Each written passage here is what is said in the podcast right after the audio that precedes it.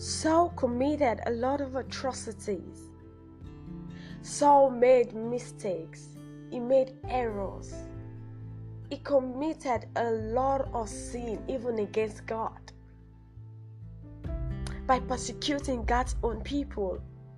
But yet, the Lord looked at him and still called him a chosen instrument, a chosen instrument of the Lord. Now, dear beloved, this is it. God is more interested in what you can make out of your future than the past you misused or you cannot undo. And that is why His word is faithful, saying, Behold, all things passed away. Behold, all things are become new. I don't know, I might not be in your shoes to know what you might have faced in the past. In fact, I don't know the kind of scar you might have you might have gotten in the past. I don't know the kind of error you might have made out of ignorance. But I'm trying to tell you today that that doesn't define who you can still be or what you can become. I don't know how grave such mistake is. I don't know how how deep the scar is. I don't know how heavy it is in your heart. I might not be in your shoe, but I'm telling you today that I've been there sometimes. When it was so heavy, it was difficult to talk to anyone, whereby I just sit down alone, I just cry about it, and then it doesn't solve the problem, doesn't get any better. I just keep wallowing in self pity. Some of us, the mistakes might be probably as a youth we fornicated. The scar might be probably an abuse. And just to mention a lot of it, those are your past. They are not who you are now or what you can be. Yes, because I know there's some point in life whereby there will be criticism, and then those parts will come haunting, bringing and showing off its ugly head. And if you don't stand your your ground now, it will be so difficult, even to make the next step to the next phase of your life. The Bible made us made us know that even after Saul got converted, and then he started preaching the gospel he had a lot of criticism from people because he has persecuted the church. He has done a lot of things. But Saul looked past it and he kept he kept doing. He kept standing on who is new on his new identity in Christ. And that Bible made us to understand that Saul grew more powerful even despite the rumors he was he was being he was he was hearing about him despite the, the, the, the criticism and the allegations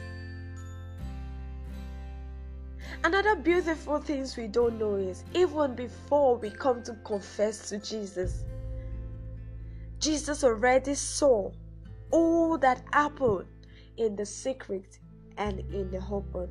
The Bible says the eyes of the Lord are upon all places, beholding the good and the bad. The Lord saw it. And because of that mistake you made, it did not because of that eliminate you from the world. It kept you, it preserved you. Do you know why? It doesn't want you to die in that deception that you cannot be accepted again. It wants you to come back to Him because He is dying to have you back. The Lord is beckoning on you today. He wants to give you a fresh start, a new beginning a new name, a new future, a promising future with Him. He wants to give you a new destiny. He wants to make something beautiful out of your past and give you a future that is remarkable. Oh, yes, I know it might be difficult to forget. I know it might be difficult to heal and to let go. In fact, I quite understand. But here's the question In what way has holding on to it helped you? Does it make you better? No. It only brings back pain you don't want to remember the hurt, the anger, the discouragement, your fears that eventually robs you of your joy.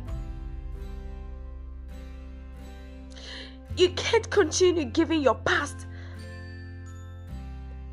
a yardstick for your future. Trust me, it's okay to make mistakes, or to fall, or to stumble.